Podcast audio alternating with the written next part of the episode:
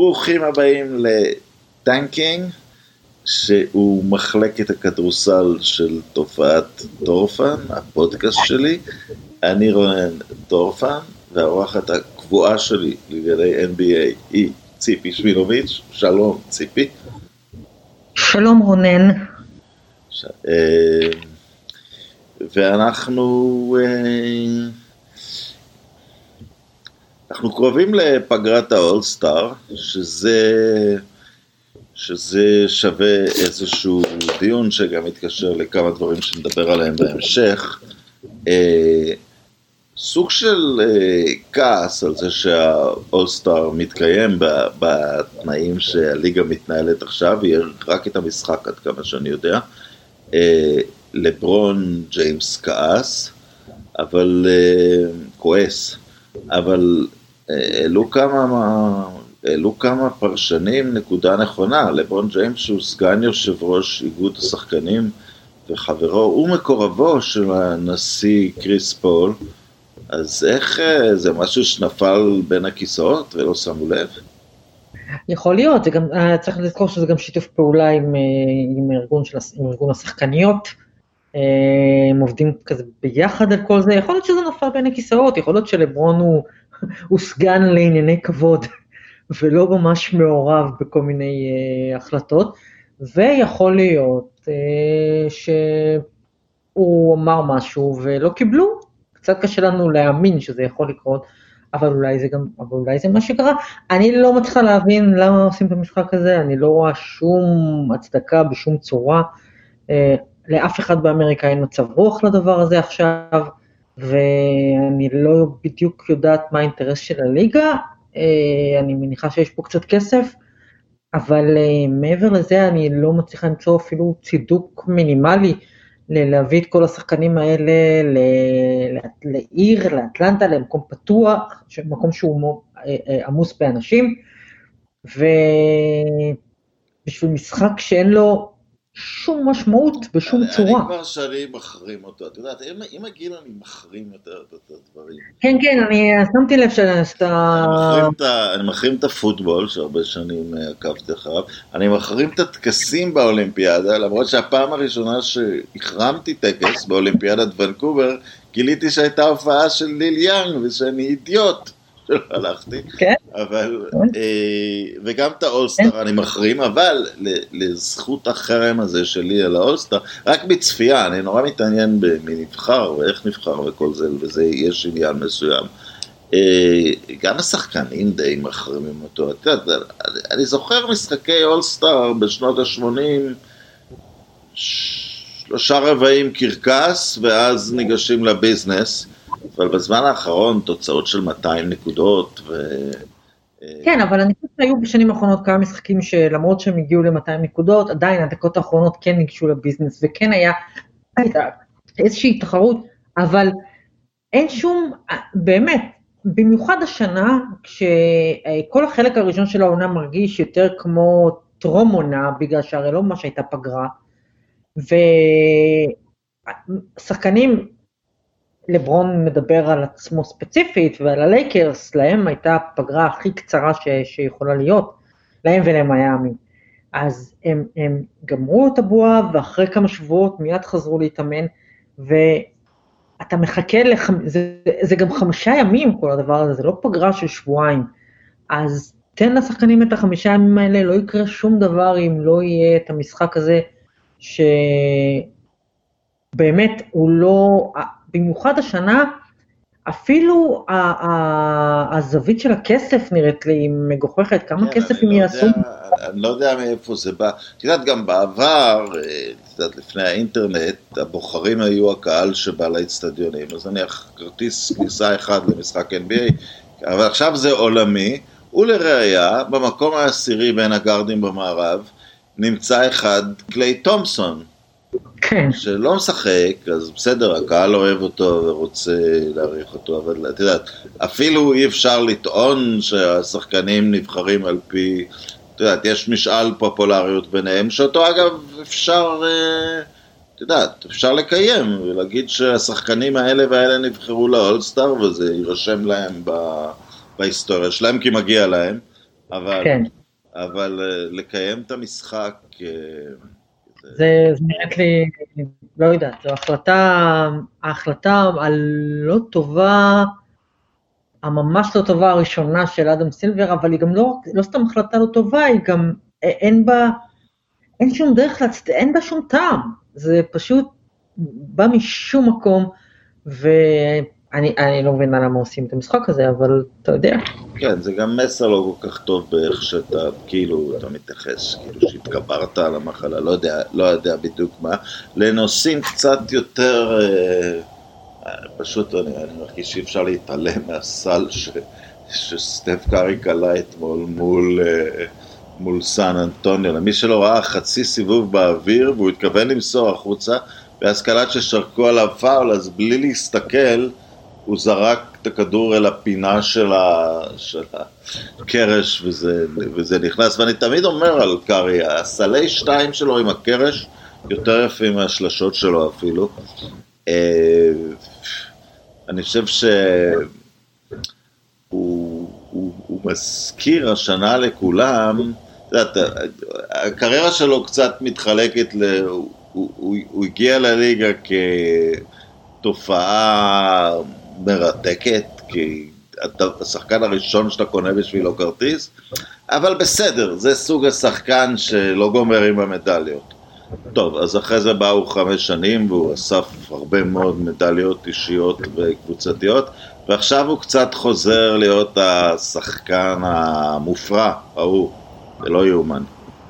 כן, כי כן, הוא, די, הוא, די, הוא די לבד, אבל אה, זה נכון לגבי אה, אה, סלי השתיים שלו, בגלל שהם הסלים היותר קשים לו. הזריקות מהחצי באות לו אוטומטי, הוא לא, הוא לא, זה לפעמים נראה כאילו הוא לא מתאמץ בכלל, הוא לא... זה הלייבים שלו. לא, הוא זורק וזה נכנס, ואפילו היום עדיין כשהוא מחזיק את הכדור בלוגו, עדיין יש לו שני מטר אה, מרווח, כי המגן עדיין לא מאמין שמישהו יזרוק משם. ו... והוא זורק וזה נכנס. אבל הקליעות האלה מחצי, מגר... מחצי מרחק, שהוא ממש נכנס לתוך ה... זה כבר הרבה יותר קשה לו, בגלל שבסופו של דבר הוא כן אה, לא גדול ולא חזק, אבל הוא, הוא קוסם, הוא, הוא קוסם, הוא פיטמר. בעונת השיא שלו, בעונת, יודע, היום זה עונה שכולם אוהבים להתכנס בה, והם לקחו 73 ניצחונות, אבל הם לא זכו באליפות, והם אולי התאמצו יותר מדי, אולי הם היו בלוף. הוא היה שני בליגה באחוז קליעה מתוך הצבע, אחרי איזה דיאנדרה ג'ורדן או מישהו שרק הגביה. כן. אה, כי התחושה שלו של איפה הסל נמצא, והיכולת שלו לשכנע את הכדור איפה הסל נמצא. דבר שלא היה. קוסם אמיתי, אין עוד אחד כזה בליגה, דיברנו על זה כמה פעמים, כן, אין עוד אחד כזה היום, וגם אני לא יודעת כמה היו כאלה בעבר, אתה יודע, פיט מראוויץ' וכאלה, אין כאלה. כן, אין כאלה. כי אפילו לפעמים, את יודעת, קטנים קוסמים, כמו אייברסון, את יודעת, אייברסון אני מרגיש כנראה יכול היה להיות קופץ לרוחק ברמה עולמית, או ספרינטר. כן. הייתה להם פיזיות אחרת, לא, לא גודל, אבל איזושהי פיזיות. אייטרסון היה אתלט אדיר, הוא עדיין יכול היה להטביע על מישהו. כן. אה, סטף קרי לא יכול, בקושי יכול להטביע על עצמו. כן, יש לו איזה שתי הטבעות בקריירה שהוא חופשי לגמרי, הוא מסתכל. שהוא חופשי לגמרי, כן. כן. שהוא חופשי לגמרי, הוא שחקן עם אתלטיות, אה, אתה יודע, הוא חצי וייטמן קן ג'אמפ. כן. והוא הולך לסל, והוא עושה דברים מדהימים, כי הוא יוצא אין כאלה. אה, מקרה מעניין שאת הפנית תשומת אה, ליבי אליו, שהדאלאס מבריקס אה, הפסיקו לנגן את ההמנון לפני משחקים, את ההמנון הלאומי האמריקאי. זה כדי לא להיות בקונפליקט הזה של המחאה מול הקהל שלהם? לא, אני לא חושבת, אני חושבת שזה כדי, לא, זה מעניין, כי הם הפסיקו, אה, הפסיקו להשמיע את ההמנון, הם לא הודיעו על זה, ואף אחד לא כל כך שם לב לזה, כבר עברו, עברו, עברה חצי עונה, והם לא משמיעים את ההמנון מההתחלה, ואף אחד לא שם לב לזה, זה קצת מזכיר את המקרה של מחמוד עבדול ראוף, שלא עמד בהמנון אולי חצי עונה ואף אחד לא שם לב לזה. אני לא זוכר באיזה שנים זה היה שהוא... אפילו קולין קפרניק המפורסם נורא בגלל זה, רק במשחק השני כן. שמו לב. כן, ועבדול ראוף שהיה קפרניק הרבה לפני קפרניק, הוא חצי עונה לא עמד בהמנון, לא, נשאר בחדר הלבשה בכלל, ובמקרה עיתונאי שם לב לזה. אותו דבר קרה עכשיו, הם לא הודיעו על זה, הם פשוט לא השמיעו את ההמנון. ובשבוע... אגב, אני רוצה להגיד שאני לגמרי בעד. כל ה-Great American Tradition הזה זה קשקוש בפיתה, את ההמנון התחילו לנגן בשנות ה-70 או ה-80 באירועי ספורט בארצות הברית. נדמה לי שבבייסבול עשו את זה לעונה בזמן מלחמת העולם השנייה או משהו כזה, שדווקא שיחקו עם שחקנים מחליפים, כי הרבה שחקנים היו בחזית, אז זה קצת היה להזדהות עם מי שהלכו למלחמה, אה, וזה התגבר והתגבר. ולפני לא, משחקים של הענף הזה שאני מחרים, יש כבר מטס של הצבא, לפני משחקי ליגה, אני לא מדבר על הסופרבול. כן, כן, לא, ה-NFL זה, ב-NFL זה יצא מכל פרופורציות, זה פשוט, זה היה, זה weaponizing מוחלט לא, של... התברר אגב שהפנטגון משלם להם כסף על זה. כן, לא, זה חצי, לא, זה, ב-NFL זה חצי פשיזם. כן. אה, אה, עכשיו, מה שקרה עם אה, קיובן, אז הוא, הוא עכשיו כשעלו על זה, אמ, בקיצור ה-NBA הודיע היום שלא, אי אפשר, כולם צריכים, אה, זה, אני חושבת שאדם סילבר הוא, הוא מאוד מנסה ללכת על, אבל יש לי סימפתיה עליו, הוא מנסה ללכת על קו שהוא מאוד מאוד אה, אה, בעייתי ורגיש, ומצד אחד הוא לא עושה עניין, תעשו את כל המחאות שלכם ותכרעו אה, אה, ברך וכולי וכולי, אבל מצד שני יש לו קהל שרוצה לשמוע את ההמנון. אז יש... אני, מנ... יודע, אני הייתי אומר שאת ההמנון צריך uh, לעשות ביום הפתיחה, בפנקס גיבינג. אה, אנחנו לא... אין לנו כל כך, לך ולי אין כל כך ויכוח על זה שאין שום הצדקה לשים את ההמנון במשחק ליגה רגיל ב-NBA, אין איזה שום קשר לכלום. עכשיו, קיובן הוא לא אמר שום דבר עד היום כשהליגה אמרה לא, אה, כולם צריכים, אה, צריכים להשמיע את ההמנון, ואז הוא פרסם הודעה שבה הוא, אתה פתאום הבנת שהוא, הסיבה שבגללה הוא הפסיק להשמיע את ההמנון היא כי הרבה מאוד שחקנים שחורים מרגישים שההמנון הזה לא מייצג אותם. עכשיו להמנון האמריקאי יש היסטוריה שלמה, יש לו עוד בית שלא שרים אותו, שהוא בית גזעני לחלוטין, כן. וכולי וכולי. יש לזה אה, אה, היסטוריה, ו... אגב, הוא גם רק ההמנון האמריקאי מאז 1930, הוא שיר עם בית גזעני, שבית אחד ממנו הפך להמנון, וזה רק משנות ה-30 שהוא ההמנון האמריקאי. זה גם כן, זה לא מעליבים פה את תומאס ג'פרסון, לא, לא להיכנס לא, ללחץ.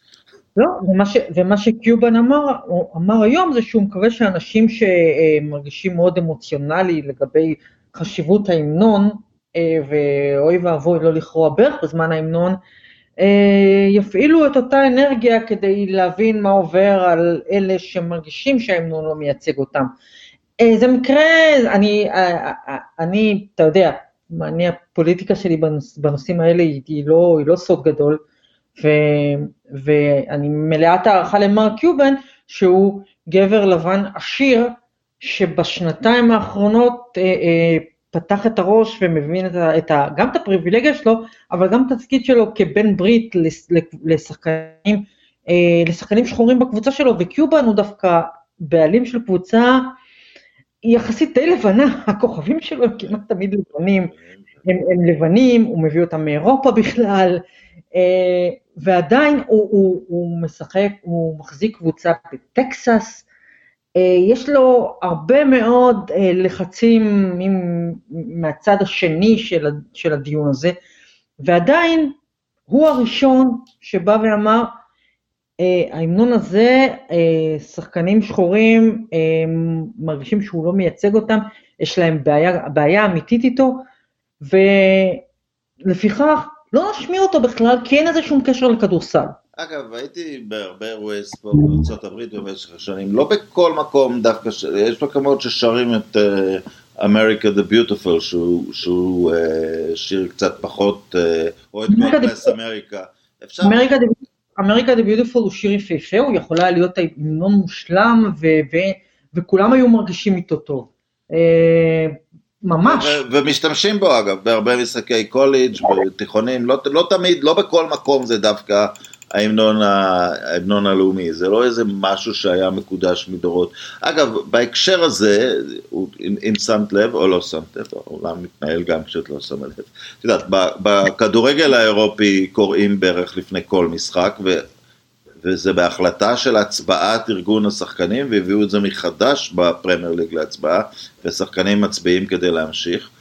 אבל בשבת, אה, טורניר הרוגבי בין האומות, שש האומות, שזה האומות הבריטיות וצרפת ואיטליה, אה, כפ... אה, הציעו לעשות את זה, או אפילו אמרו להם לעשות את זה, ונבחרת אירלנד, שאני לא, את יודעת, מהשיוך הסוציולוגי של רוגבי במדינה הזאת, באירלנד, אפשר להבין איפה הם נמצאים רובם פוליטית, הם החליטו לא לקרוע ברך, ושזה זכותם אה, לגמרי, ובסקוטלנד זה היה חצי נבחרת שהחליטה לא לקרוע וחצי החליטו כן, אבל אתה שואל את עצמך, בעצם, אתה יודע, כשאני בא למקום עבודה כלשהו לעבוד, אה, לא שואלים אותי מה הדעות הפוליטיות, למה להעמיד את השחקנים בקונפליקטים האלה?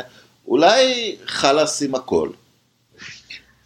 כאילו אה, שום דבר רשמי, אתה רוצה ללבוש משהו מתחת לחולצה וזה, למה שחקנים צריכים לעשות איזה צעד, ואת יודעת, ובמקרה של, אני אחזור למקרה של אירופה, שמחליטים על טקס קריאת ברך, אז לכאן או לכאן אתה נדרש להזדהות עם משהו. אה, לחלוטין. לחלוטין, לחלוטין, וזה מחזיר אותי לבועה, אה, שבמשחקים הראשונים אה, כולם קראו ברך בבועה של ה-NBA, כולם, כל השחקנים, כל המאמנים, שחורים, לבנים, כולם, ואז הגיע המשחק הראשון של סן אנטוניו ספיירס, וגרג פופוביץ', אולי ה- ally הכי גדול שיש לשחקנים שחורים ב-NBA, אה, אה, האדם הלבן הכי פרוגרסיבי והכי מבין את הסיטואציה. ושונא של טראמפ, בן אדם שלא הסתיר את שנאתו לטראמפ. לא רק זה, גם אדם שמדבר כל הזמן על גזענות ועל פריבילגיה לבן, מישהו שבאמת מבין את הדבר הזה ולא רק עושה את עצמו, הוא עמד. הוא עמד כי הוא לא רוצה לכרוע בערך בהמנון. ו- הוא איש ו- CIA נדמה לי בעברו הרחוק. כן, כן, הוא... לא, הוא איש הכוחות המצוינים, כן. זה היה זה היה פשוט מרתק גם לראות פתאום את הקונפליקט בתגובות, מצד אחד, אה, למה אתה לא קורא עם כולם, מצד שני זה פופוביץ', אין בן ברית יותר, אין יותר ממנו בליגה, אולי סטיב קר. אז אה, זה היה מאוד מעניין, ולכן אני, לא צריך בכלל להעמיד את החבר'ה האלה במצבים האלה, אין שום סיבה להשמיע את ההמנון לפני משחק בין, אגב, אותו דבר, אני לא יודעת מה קורה בישראל היום, אותו דבר. אין שום סיבה להשמיע את המנון משחק בין מכבי תל אביב להפועל חולון. למה? למה? אין, מה? אין, בכדורגל האירופי זה לא קיים בכלל, והבריטים הצליחו להילחם בחופים, להילחם ברחובות, להילחם בצרכים, להילחם ולא להיכנע, אבל לא להשמיע את ההמנון לפני משחק כדורגל מחורבן. ממש, ממש. עכשיו, זה לא היה... זה לא היה ככה באמריקה, אה, כמו הרבה מאוד דברים, ש, אה, כמו 9-11 כמובן שינה הכל, אה, בטח בהקשר של, של ה-NFL.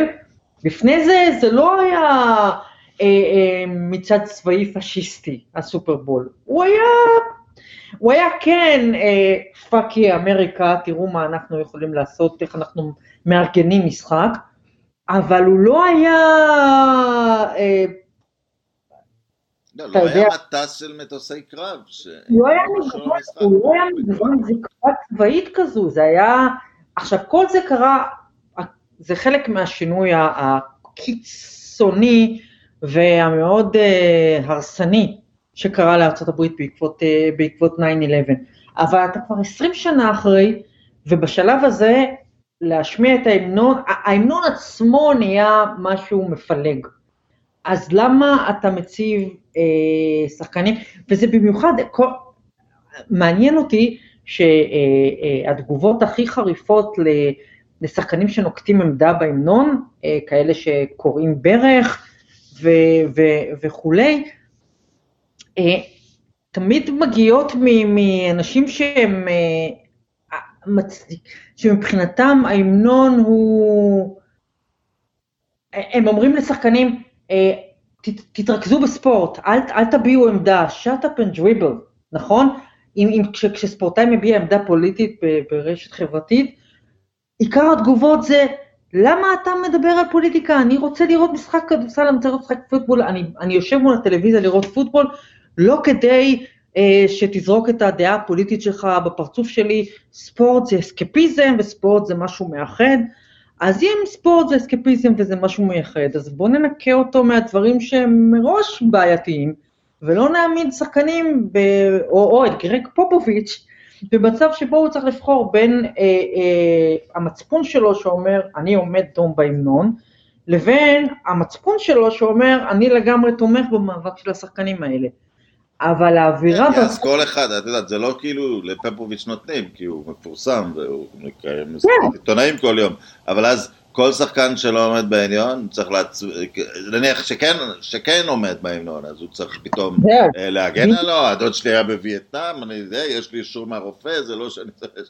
לחלוטין, לחלוטין. אתה, אתה עומד, שחקן שחור מחליט לעמוד בהמנון כשכל האחים אה, אה, קוראים ברך, אז הוא עומד במצב לא טוב.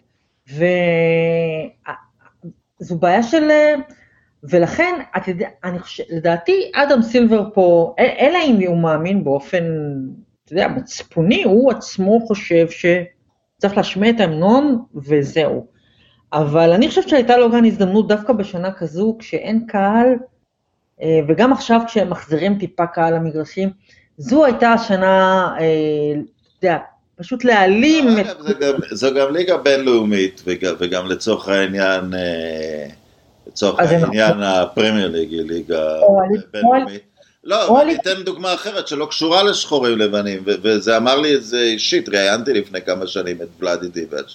הוא צריך לעמוד בהמנון האמריקאי כשארצות הברית מפציצה את בלגרד. עכשיו, אני חושב שהייתה לגיטימיות בהפצצות הזאת, אבל אני לא אכפה על מישהו שהוא תושב בלגרד אה, להתלהב מההמנון של המדינה, שעכשיו מפצ... זה, זה לא נגמר רק ביחסי שחורים לבנים, בליגה נכון? יש 25 אחוז לא אמריקאים. נכון, ואתה אומר, ש... ואתה אומר להם שהם חייבים לעמוד דום בהמנון שאולי אה, אולי יש להם בעיה איתו, אולי יש להם בעיה אמיתית איתו, אולי הם באמת כמו ולאדי באו ממקום שחטף בראש מארצות הברית, לא חסרים מקומות בעולם שחטפו בראש מארצות הברית. לא חסרים. אז, אז אתה, אבל אותו דבר נכון לגבי הליגה הישראלית, שבה יש עשרות זרים שאמורים לעמוד, אה, לעמוד בהמנון, ויש את הקונפליקטים האלה של אה, ערבים ישראלים שצריכים אה, לשיר נפש יהודי הומייה. עזבו את זה, עזבו את זה. אני יכולה להבין ברמה של נבחרות ומונדיאל וכולי, אתה בחיים לא יכול לבטל את זה. אבל משחקי ליגה בין הלייקרס לקליפרס, מי צריך את זה?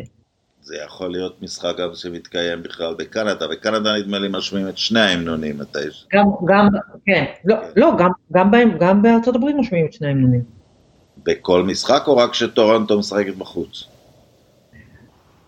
כל משחק, לא, כל משחק שטורונטו בחוץ, כן, כמובן. אה, חשבתי סתם, למה לא, שיהיה המנון... אה, אה, כן, או קנדה, לפחות זה לא המנון. הדבר הכי יפה בהמנונים, אגב, שאני מאוד נרגש תמיד לשמוע את זה, בסיום הפורמולה 1, בסיום כל מחזור, מנגנים את ההמנון הלאומי של המנצח וגם של הקבוצה המנצחת. כן. זאת אומרת, מנגנים את ההמנון הלאומי של המנוע. זה מה שעושים, מנגנים את ההמנון הלאומי של אוטו. ההמנון של המנוע. טוב, נמשיך, נמשיך מפה הלאה, זה קצת, עוד עניין מעניין באותו עניין, התראיין קווין גרנט בריאיון נפלא לניו יורק טיימס על, על כמה עניינים, ונתחיל, תכף נגיע לעניינים חברתיים, נתחיל דווקא בעניין המקצועי, הוא, הוא אמר, זה מתקשר לסל של קארי אולי מתחילת הפודקאסט הזה, אה, שהרמה הטכנית של הכדורסל עלתה, בניגוד ל... להנחה שפעם היה יותר קשה לשחק בליגה, הוא אומר הדרישות הגופניות עלו בצורה כל כך דרמטית שאתה לא יכול לשמור עם הידיים, שצריך לנוע עם הרגליים, שמצפים ממך לקלוע שלושה, שמצפים ממך לקלוע, לשמור על קולי שלושות מכל פינה. אה, הוא לא התנגח במייקל ג'ורדן, הוא להפך, הוא אמר, אם היינו צריכים לשמור עליו בלי ידיים, אלוהים ישמור, מה שקורה. אבל אה, כן, הוא אומר, אה, וזה אגב, זה, זה לא אמור להפתיע אף אחד, כל ענף ספורט, כשאתה מסתכל על סרטים ישנים שלו, אתה אומר, וואו, דברים קצת אה, השתנו. אולי ב-NBA קצת פספסנו את זה, אבל למשחק הזה, את יודעת. מה שאני יכול לחשוב, ה dunk המפורסם, לא ה dunk, זה layup מהצד השני, של דוקטור ג'יי מול הלייקרס, רואים את זה כל משחק עכשיו. אה, כן, כן, לא, לא כל משחק. לא עם החן של הדוקטור שתמיד שמר על יד ישרה, זה כן. כן, וגם לא, וגם לא כל אחד יכול, אתה יודע, לשלוח את היד שלו, זה, הוא, היא, היא התרחקה לגמרי מהלוח וחזרה חזרה. אה, לא, זה לא דנק שרואים בכל משחק, אבל מה שעניין, מה שכן אה, אה, ממש לא, לא סתם הפתיע אותי, אלא אה, כמעט ריגש אותי ברמת הצניעות לראות את קווין גרנט, שאם יש שחקן מהדור של קווין גרנט שהיה טוב מאוד גם עכשיו, זה קווין גרנט. אה, הוא היה הכוכב גם בליגה היום, אני לא חושב שיש לזה ויכוח בכלל. אה, יש לו את, את כל מה שצריך, הוא לא פחות טוב מאנטוני דייוויס בשום צורה. אה, ועדיין הוא מגיע לרעיון הזה ואומר, לא, הדור שלנו לא, הוא לא היה כזה טוב בליגה היום. אז, אז זה הפתיע אותי, כי גם גרנט הוא לא איזה סמל צניעות. אמ, וזו הייתה אמירה מאוד מאוד מעניינת, אה, אבל... אמ, תראה, אני רוצה לא... להגיד משהו, אבל דווקא ספציפית על הדור של גרנט. תראי, אני תמיד אומר, אתה, אתה בכלל מכשירים את השחקנים לפי החוקים בתקופתם. אז כל מי ששיחק עד סוף שנות התשעים, ממש עד חילופי המילניומים, בסדר, כדורסל היה כזה וכזה. אז שאומרים לי, הם לא צולפים כמו, את יודעת, אוקיי, קארי זה קארי, אבל נניח סתם שחקנים ששמים שלוש-ארבע שלושות במשחק, אז אני מוכן לקבל, אם לארי ברד, אם זה היה יותר מקובל, הוא כנראה היה עושה את זה, אני לא, לא חושב שהייתה לו, שהייתה לו איז, איזושהי בעיה, ואז יש את הדור שגדל על הכדורסל של עכשיו. הדור הזה שחונך לכדורסל מסוים, ואז החליפו לו את החוקים, אה, לדעתי קודם כל הוא יצא קצת דפוק, ולכן בהיסטוריה של הכדורסל, העשור הראשון של המאה ה-21 לא הצמיח כאלה אייקונים. יש את קובי, שק כן. איכשהו, שק בגללו שינו את החוקים, אבל זה שק של החוקים הקודמים, הלגסי שלו הוא מהחוקים הקודמים, לא מהנוכחים, אבל איכשהו כל הפול פירסים, נוביצקי, שחקנים פנטסטיים. אפילו דנקן, לא מקבלים את ההערכה, איכשהו נראה לי, זה, זה, זה היה מצב שעברו משחקני פנים לתוך חמש שנים סטיב נאש היה MVP, והוא סוג של MVP לא חזק במיוחד. כן. אה, אז, אז הם קצת נעלמו השחקנים של הדור הזה, ולדעתי קצת היה להם קשה. תופעה אגב שהייתה בטניס נניח בשנות ה-80, ששיחקו שחקנים עם המחבט הגדול החדש, אצל מאמנים שהכירו מחבטי עץ, אז, אז אם, אם את זוכרת, בהתחלה המחבטים הגדולים גרמו לאנשים לעלות לרשת עד שכולם קלטו, לא, לא, לא, לא, לא, כולם ללכת אחורה. כן. אה, כי, כי התפיסה האינטואיטיבית הייתה, אה, מחבט גדול, אני אשחק ברשת. אוקיי, ואז היו לנו כמה שנים של אה, טניס אה, יופי של טניס, כי אנשים, אנשים נפלו למלכודת של אני אעלה לרשת, ואז התברר שרוב השחקנים לא מסוגלים לשחק ליד הרשת, אין להם מושג. כן, אבל אם לחזור לכדורסל, אז כן, אני חושב שהכדורסל, רק עכשיו משחקים בליגה שחקנים ש... יש שחקן יותר ותיק מלברון כרגע? אולי יש אחד או שניים שיוצא, אה, קרטר פרש, אולי יש אחד או שניים שעוד שיחקו בחוקים הישנים, אבל רק עכשיו יש הליגה כולה שחקנים שלמדו לשחק כדורסל בצורה אה, מסוימת. אז אין לי ספק באמת ש, שאנשי שנות התשעים לא, לא היו מסתדרים, בכלל לא חונכו לסוג כזה של כדורסל. אמ, כן, אני מניחה שזה יכול להיות נכון לגבי רובם. אני עדיין, אני חושבת ששחקנים, אה,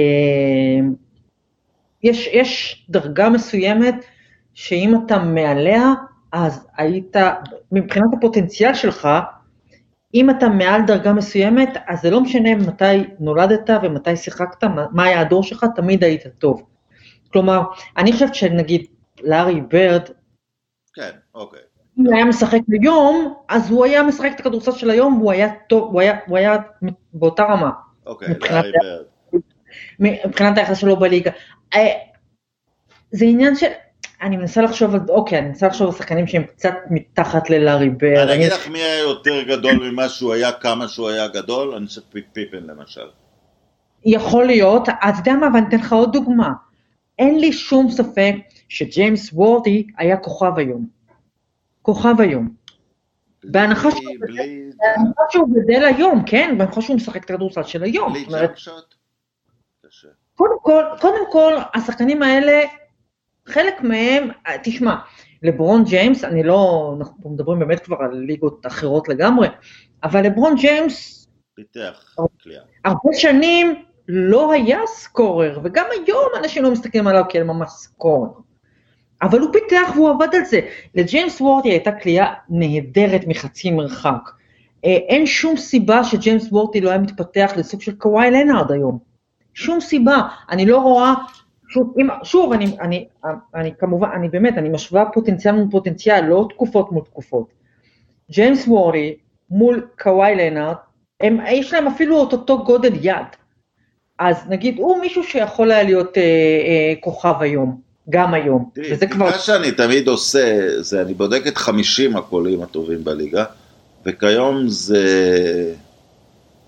בדרך כלל כ-30 מהם אה, שחקני חוץ, 1, 2, 3 ו-20 מהגבוהים יותר, ובתקופת אה, שנות ה-90 משהו כמו רק 15 היו גארדים והמובילים, סליחה, מקום 2, 3, 4, 5, 6, 7, כולם היו קרמלון, פטריק יואינג, דיוויד רובינסון, הקים אולאז'ן, ומעל איזה מישהו אחד שלא שייך לשום דיון בשום צורה. אה, כן. נגד המגמה, נגד הכל, אבל זה בערך, אז, אז אני שואל על כל אלה, ש, ש... זה מטעה, כי שלטו בליגה ג'ורדן ופיפן, אבל כל מה שמתחתיהם היה קבוצות גדולות ופיזיות. נכון. אני, מעניין אותי איך קארל מלון היה בכדורסל של היום. איך, אה, אה, איך פט יואינג היה בכדורסל של היום.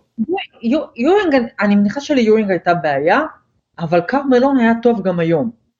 אני, כאילו, אני, קרמלון הוא... אבל MVP?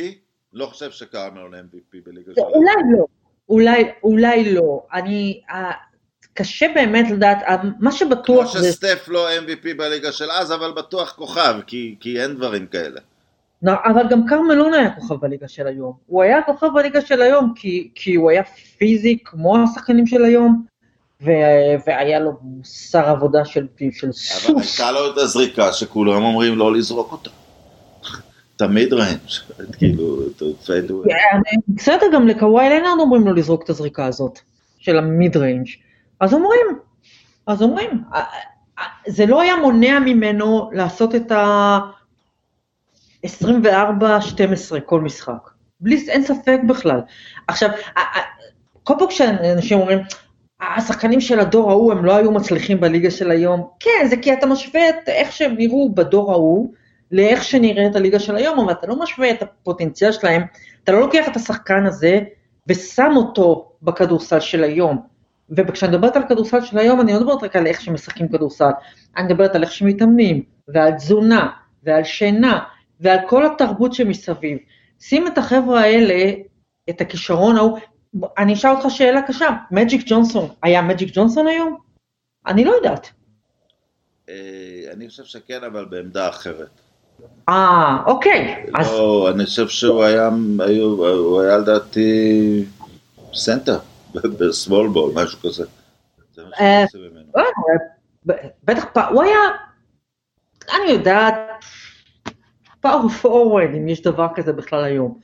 אבל יש הרבה הרבה שחקנים מה, מה, מהדור ההוא, שהיה להם את מה שצריך כדי להיות טובים היום, אם היית שם אותם, אם הייתה מכונה אני שמעביר. אגיד משהו כזה, את יודעת, בליגה המאוד ישנה ש, שגדלנו עליה, ראשון בדראפט לוקחים את הסנטר הכי טוב, השחקנים הכי כן. טובים בעולם הם רק סנטרים, צ'מברלין, ראסל, ג'בר, מוזס, אז מגיעים לארי ומג'יק עם ה swingman, וג'ורדן, אבל אז כולם מנסים להיות כמוהם, ואז ג'ורדן לוקח את זה עוד שלב, אל, אל, אל סווינגמן אתלטי, ואז כולם מחפשים את הג'ורדן הבא, ונולדים כל מיני פני ארוויים וקובי בריינטים כאלה. מעולם לא היה כזה גיוון וחוסר הסכמה על איך כוכב צריך להיראות. כי אין שום דמיון בין דורנט לבין לברון, לבין יוקיץ', לבין קארי. זאת אומרת, מה שנפלא היום, שיש כל מיני, ולכן אתה גם לא מקבל, המשחק, את יודעת, ירוץ מצד לצד בקצב מסוים, ובסוף זה יהיה שני הכוכבים מנס, מבודדים אותם אחד על השני. אה, לא, יש כל מיני דרכים להיות טוב היום, הרבה יותר מאשר בעבר. זה נכון. מצד שני, אני חושבת שבכל בכל, בכל קבוצה, בסוף אתה מגיע בדקה האחרונה, וכן, מבודדים את הכוכב. זה עדיין נמצא, זה עדיין לא, אבל קיים. לכוכב יש כלי נשק מהסטף קארי, דרך היאניס, דרך נכון. יוקיץ' שזה משהו קצת שונה, דרך הדונצ'יץ' שזה משהו קצת שונה, לברון נכון. שזה משהו יותר השיקול- אולד סקול אבל עדיין חי, וזה... אין ספק בכלל שה- שהשכלול של המשחק הוא, אתה יודע, זה קצת מדע בדיוני הכדורסל של היום, כשמשווים אותו למה שראינו בשנות ה-80 וה-90. מצד שני, שוב, אני חושבת, בטח הצמרת של הכדורסל של שנות ה-80 וה-90, הצמרת הייתה צמרת גם בליגה של היום. היה לה יותר קשה, התחרות הרבה יותר גדולה, אה, המאבקים.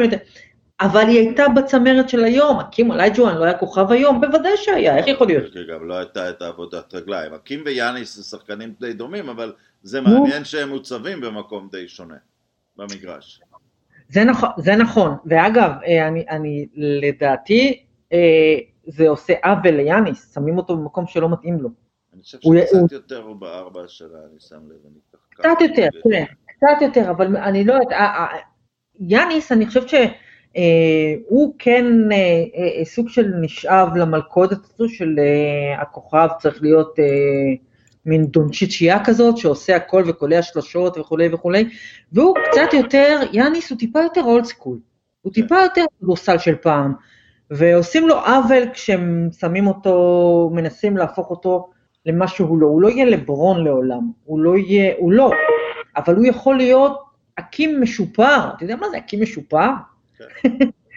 הוא יכול להיות זה, אבל צריך לתת לו להיות זה, וזו המלכודת ש, שהיא פוגעת בו, כמו שאני רואה את זה עכשיו. אבל אה, שוב, אני אף פעם, כל פעם שזה, של השחקנים של פעם לא היו מצליחים היום, זה, זה מרגיז אותי, כי זה פשוט לא, זה לא מתבסס על כלום, חוץ מאשר על אה, אה. נוסטלגיה.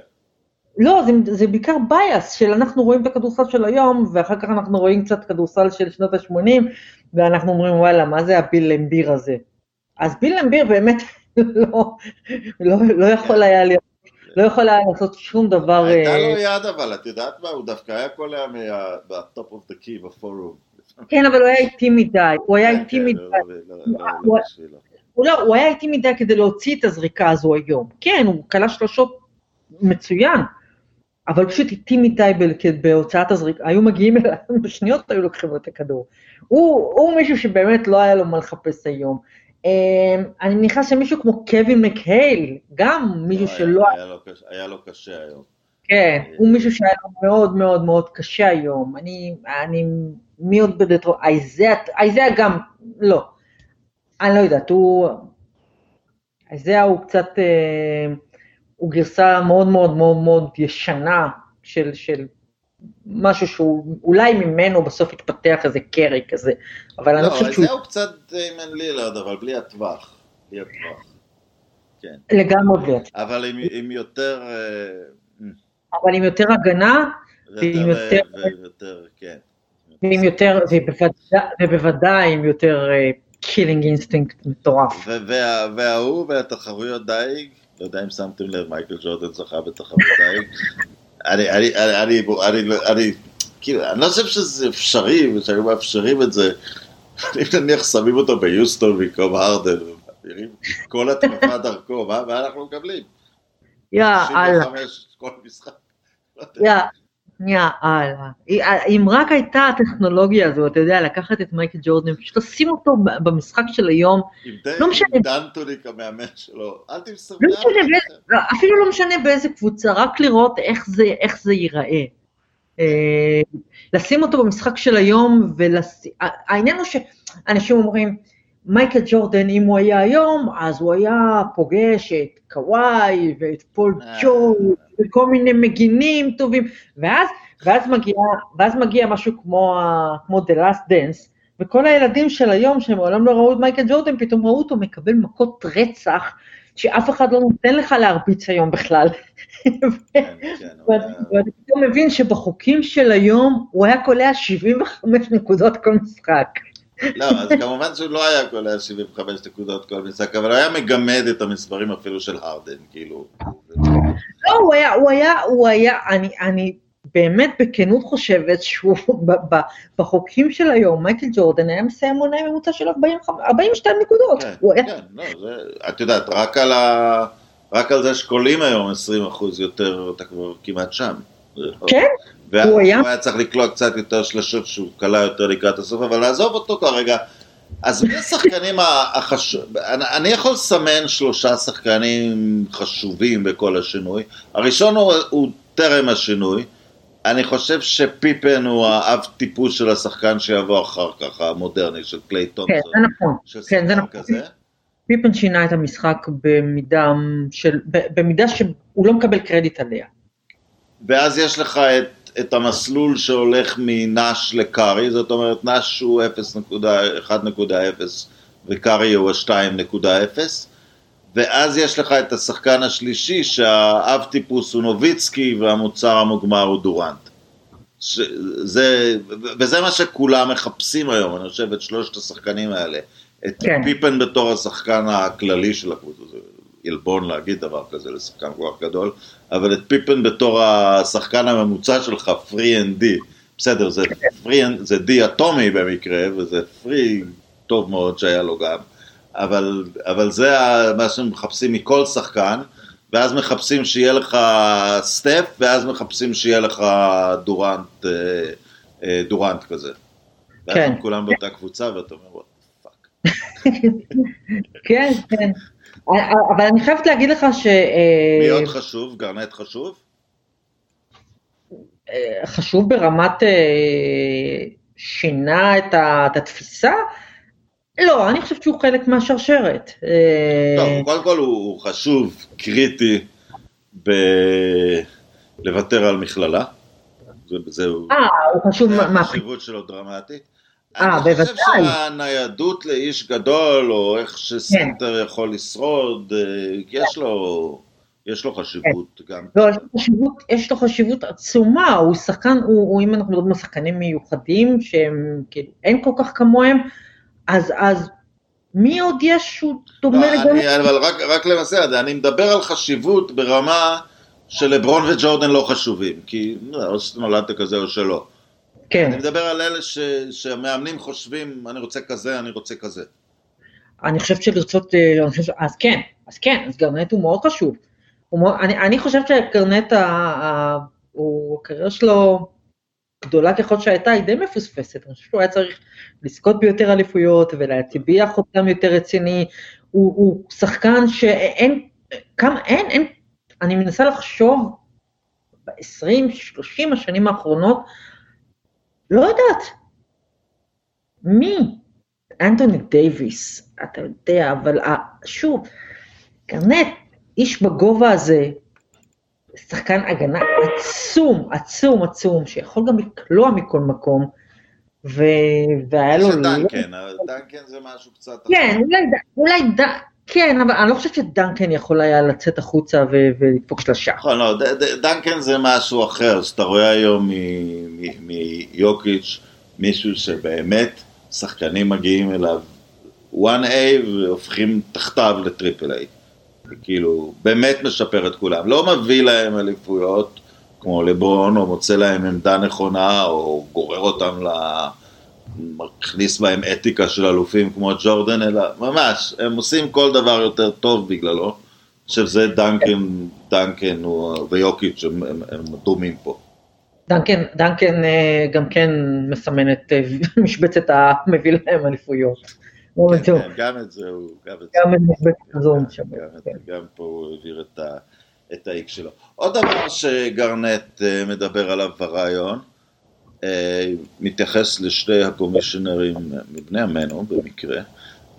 לא, רוב הקומישיונרים של הליגה היו יהודים לאורך השנים, אני לא חושב שכמעט היו אחרים, אבל יש נוסטלגיה גדולה לדייוויד שטרן, שמי שקיבל לכאורה ליגה ארוסה, ליגה אה, מזוהה עם, עם סמים, ואז בדברי ימי הכדורסל הלך עם לארי ומג'י כבש את ארצות הברית, ועם מייקל ג'ורדן כבש את, ה, את העולם, ו, והוא מתאר מישהו שלא... אה, עם, עם לגאסי בעייתי כלפי שחקנים שחורים, הוא אומר לא גזען, אבל אה, בהחלט חושב מי שצריכים, מי, מי שחושב שהוא יודע יותר טוב בשביל השחקנים והדוגמה הבולטת, אה, החוקים שהוא העביר בזמנו, נגד סגנון הלבוש, זה כונה חוקי אייברסון אז, ונגד ההיפ-הופ, אז אז גרנט אומר, הוא מבין אותו כי הוא רצה לשווק את הכדורסל לסין ולעולם, אבל עדיין, זה היה מין, והוא מרגיש שאדם סילבר הוא הקומישיונר הראשון שלא מנסה להכתיב לאנשים איך להיות. כן, אבל זה, אני חושבת ש... ואני חושבת שכולנו חוטאים בזה, אנחנו טיפה, צריך סוג של אמפתיה לאנשים שהם פשוט גדלו בתקופה אחרת, ו... אתה יודע, דייוויד סטרן הוא איש של התקופה שלו, והאיש של התקופה שלו הוא גבר לבן אה, עשיר שהסתובב בתחושה של אה, אה, אני נותן לחבר'ה האלה צ'אנס, ואני נותן להם הזדמנות, ועשיתי להם את הליגה, ועכשיו הם עשירים, וזה הרבה בזכותי. אבל לרוב גם אוהבים אותו, צריך לציין. והם לרוב גם אוהבים אותו, כן, כי הוא באמת הציל את הליגה, הוא לקח, היא, היא הייתה כלום, היא הייתה פשוט כלום. עכשיו, הוא היה לו מזל גדול אה, עם מג'יק ולארי ברד, זה נתן לו יריבות אדירה, זה נתן לו שחור ולבן, זה נתן לו את כל, באמת את כל מה שהוא היה צריך, ושניהם גם שיחקו את המשחק כמו שצריך, לא באופי שלהם. ואז זה היה באמת סיפור אה, האמריקן המושלם.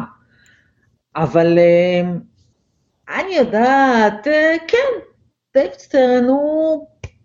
כן, הוא גבר... הוא מייצג באיזשהו מקום אה, מסורת, אני חוזר לעניין של הספורט היהודי.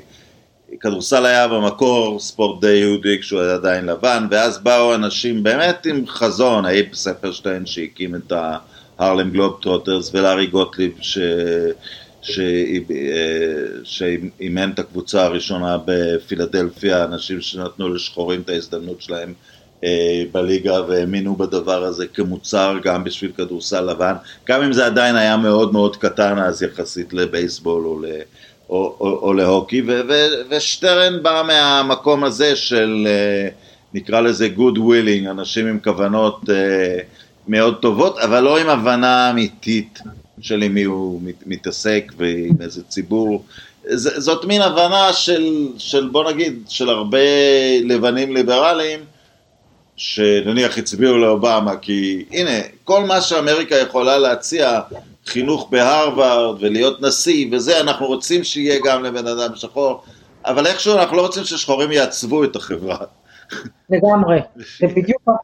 זה בדיוק ככה, כל הקטע בכלל, אם אנחנו שמים כזה במוסגר, נגעת בדיוק בנקודה הנכונה של אנחנו אה, מאוד רוצים נשיא שחור, אנחנו לא רוצים ש... להיות, שנשיא שחור ישלוט בנו. זאת אומרת, אנחנו רוצים את הבחירה ואנחנו רוצים את ליל הבחירות, אנחנו רוצים את ההשוואה, זה היה נורא מרגש. יום אחרי זה, זה כבר בעיה, מה האיש השחור הזה אומר לי מה לעשות? אה, וזה... לא, אפילו מי שמקבלים את זה, אבל כל עוד הוא נשאר במערכת חוקים שאנחנו קבענו, שתלמידי הקולג'ים יקבלו את הג'ובים הטובים, שלא יהיה פה ערעור אה, דרמטי של המציאות. לגמרי, לגמרי, ושלא... אתה יודע, יש... אה, היה בשנת... מתי היה המקרה של, של טריבון מרטין? נדמה לי ב-2012.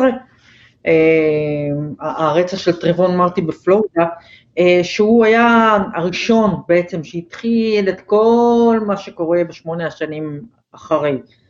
אה, ואז היה, זו הייתה סערה כמובן מאוד מאוד גדולה, שאובמה כבר למד לא לדבר על הדברים האלה בארבע השנים הראשונות שלו בבית הלבן, הוא הבין שבכל פעם שהוא רק מזכיר דברים כאלה, זה שריפות שלמות, אז הוא פשוט למד לא לדבר על זה, אבל הגיע הרגע שבו שאלו אותו במסיבת עיתונאים, מה אתה אומר על זה שנפתחה חקירה בנושא הרצח של טריבון מרטין?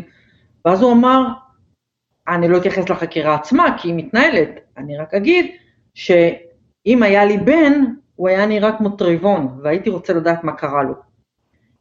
ויש הרבה מאוד, עכשיו, ואז באו הבחירות של 2012, ומסתבר שבהצהרה הזו הוא איבד אחוזים רבים של מצביעים לבנים ליברליים, לא שמרנים. מצביעים לבנים ליברליים שאמרו, הוא לא היה צריך להגיד את זה, זה לא, אנחנו רוצים שהוא לא יתעסק בצבעים וגזעים, ואל תדבר על... אז, אז אותו דבר עם, אני חושבת היה עם דיוויד סטרן, שהוא רצה לעשות משהו טוב, הוא אכן עשה משהו טוב, ובלי להתייחס לדברים הרעים, תשימו את זה בצד. בואו נשים את זה מתחת לשטיח, בואו לא נתעסק ב... בדברים שמטרידים חבר'ה כמו גרנט, שגדלו במציאות שדייוויד סטרן מעולם לא נתקל בה, הוא לא מכיר אותה. וההתנגשויות האלה היו כמעט בלתי נמנעות. אדם סילבר מהבחינה הזו הוא באמת אה, לא סתם גרסת 2.0, הוא פשוט משהו אחר לגמרי. הוא הגרסת המאה ה-21, הוא יודע איפה הוא נמצא, הוא יודע מי ה... והוא גם מבין, וזה עוד הבדל בין דיוויד סטרן לאדם, לאדם, אה, בין דיוויד סטרן לאדם סילבר, אה, סטרן חשב שהוא וה, ובעלי הקבוצות הם הליגה, וסילבר מבין שהשחקנים הם הליגה. כן. וזו תפיסה אחרת לחלוטין. לחלוטין. זה, זה מרגיז הרבה פעמים מכל מיני בחינות, כל ה super teams והכל, אבל, אבל זה נכון. זה משהו אחר. זה, זה משהו אחר, אבל בסופו של דבר השחקנים עם הליגה, אף אחד לא בא לראות את דיוויד סטרן, ואף אחד לא בא לראות את הבעלים של, את, את דולן, אף אחד לא בא לראות את האנשים האלה.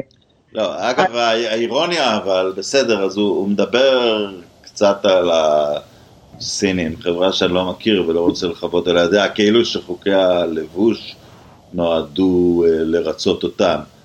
אבל, לא, אבל האירוניה של הדבר הזה, שבסופו של דבר, למרות שזה כאילו נגד מה שהוא חשב, אייברסון היה אהוב מאוד, ועכשיו הקהל הלבן, ובמיוחד באירופה, שאנשים כבר קצת מואסים פוליטית במיינסטרים של ארה"ב, הם רק אייברסונים תביאו לנו, שיהיו להם רסטות, ושיהיו להם... שיהיו להם זה. מה אנחנו צריכים אה, גורדון הייוורד? מה אנחנו נפלנו על הראש? להגיד... לא, אנחנו יכולים לראות אה, משחק כדורגל של ריאל מדריד, אנחנו לא צריכים לראות גורדון הייוורד. כאילו. גם להגיד, אה, אני מדכא את היצירתיות ואת ההגדרה העצמית של אלן אברסון בגלל שזה פוגע בסינים, זה יותר נוח מאשר להגיד אני מדכא את כל זה כי זה מאיים על לבנים בארצות הברית. כן, אז... אבל אה, ככל שלבנים בארצות הברית יהפכו לפחות מההכנסה של הליגה, זה עדיין רחוק, הם עדיין רוב ההכנסה של הליגה. אה, בוודאי, בוודאי. ואגב, וגם בדור צעיר אמריקאי, אני חושב, נדמה לי ש...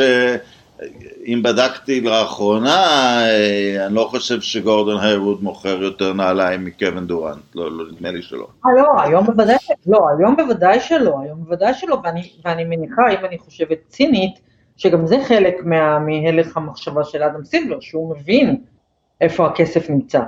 אז זה, זה, זה בטוח, וזה חלק משינוי שהוא רק, אפשר, זה תהליכים שאי אפשר לעצור. אי אפשר לעצור, בעוד, בשנת 2030, רוב הילדים שייוולדו בארצות הברית לא יהיו לבנים. זה, אין מה לעשות נגד זה. זה התהליך, זו הדמוגרפיה, זה חלק מהמאבק גם הפוליטי שמתנהל עכשיו, זה חלק מהטראמפיזם, אה, זה מה שקורה עכשיו. כי הדמוגרפיה הזו, היא, היא, אי אפשר אה, לעצור אותה. או זאת, אז זה, זה בדיוק מה שקורה גם בכדורסל ובליגה, היום אתה, אתה יכול להגיד לשחקן, אל תעשה קעקוע, אתה יכול להגיד לשחקן, אל ת... מהבחינה הזו אגב, אתה מסתכל על מייקל ג'ורדן, אחד הראשונים, ש... או אולי הראשון בעצם, שזרק את המכנסיים הקצרים ושם על עצמו מכנסיים עד, עד אחרי הברך, שזה היה ממש, מה זה הדבר הזה? תרים את המכנסיים. לא, ממש אירוני, בחור לגמרי לא מהגטו. לא בשום צורה. וגם לא, וגם, וגם לא... לא פוליטי, well documented, לא פוליטי. וגם נטול קעקועים וגם נטול קעקועים לחלוטין. זאת אומרת, סופר מבין איך, אבל מבין מה מוכר, יותר, יותר משטרן כנראה. כן, יודע בדיוק אה, מותג וגם, וגם ידע, הוא גם ידע שהוא נראה טוב ככה. הוא ידע לא, שהוא אבל הוא גם ידע שהוא אולי מייקל מבית צבאי, דווקא קצת הדמות של לבנים ליברליים אוהבים, שחור שהתקדם לפי הזה, אבל בשביל הפרסומות שלו הוא הביא את ספייק לי לביים אותם. תפיסה, כן, כן. תפיסה חכמה וערמומית. מייקל ג'ורדן ידע לנהל מותג. מייקל ג'ורדן ידע לנהל מותג. הוא יודע לדוג דגים, לא יאומן. אה, אוקיי, תודה רבה, אז אני אצרף לטובת אה, השומע או השומעים, אני אצטרף את הלינקים אה, גם לרעיון הנפלא הזה של גרנט, גם לסל של קארי. גם לתחרות דייג של ג'ורדן, ומה עוד נגענו? גם לכתבה על, של, על, על זה שקיובן ניסה להפסיק לנגן את ההמנון. אנחנו כרגיל נסיים את הפודקאסט באי שירת ההמנון, הקהל מתבקש לא לעמוד, כי אנחנו הולכים לשיר המנון. תודה רבה לציפי. תודה רונן, תודה. יאללה, להתראות. ביי. להתראות.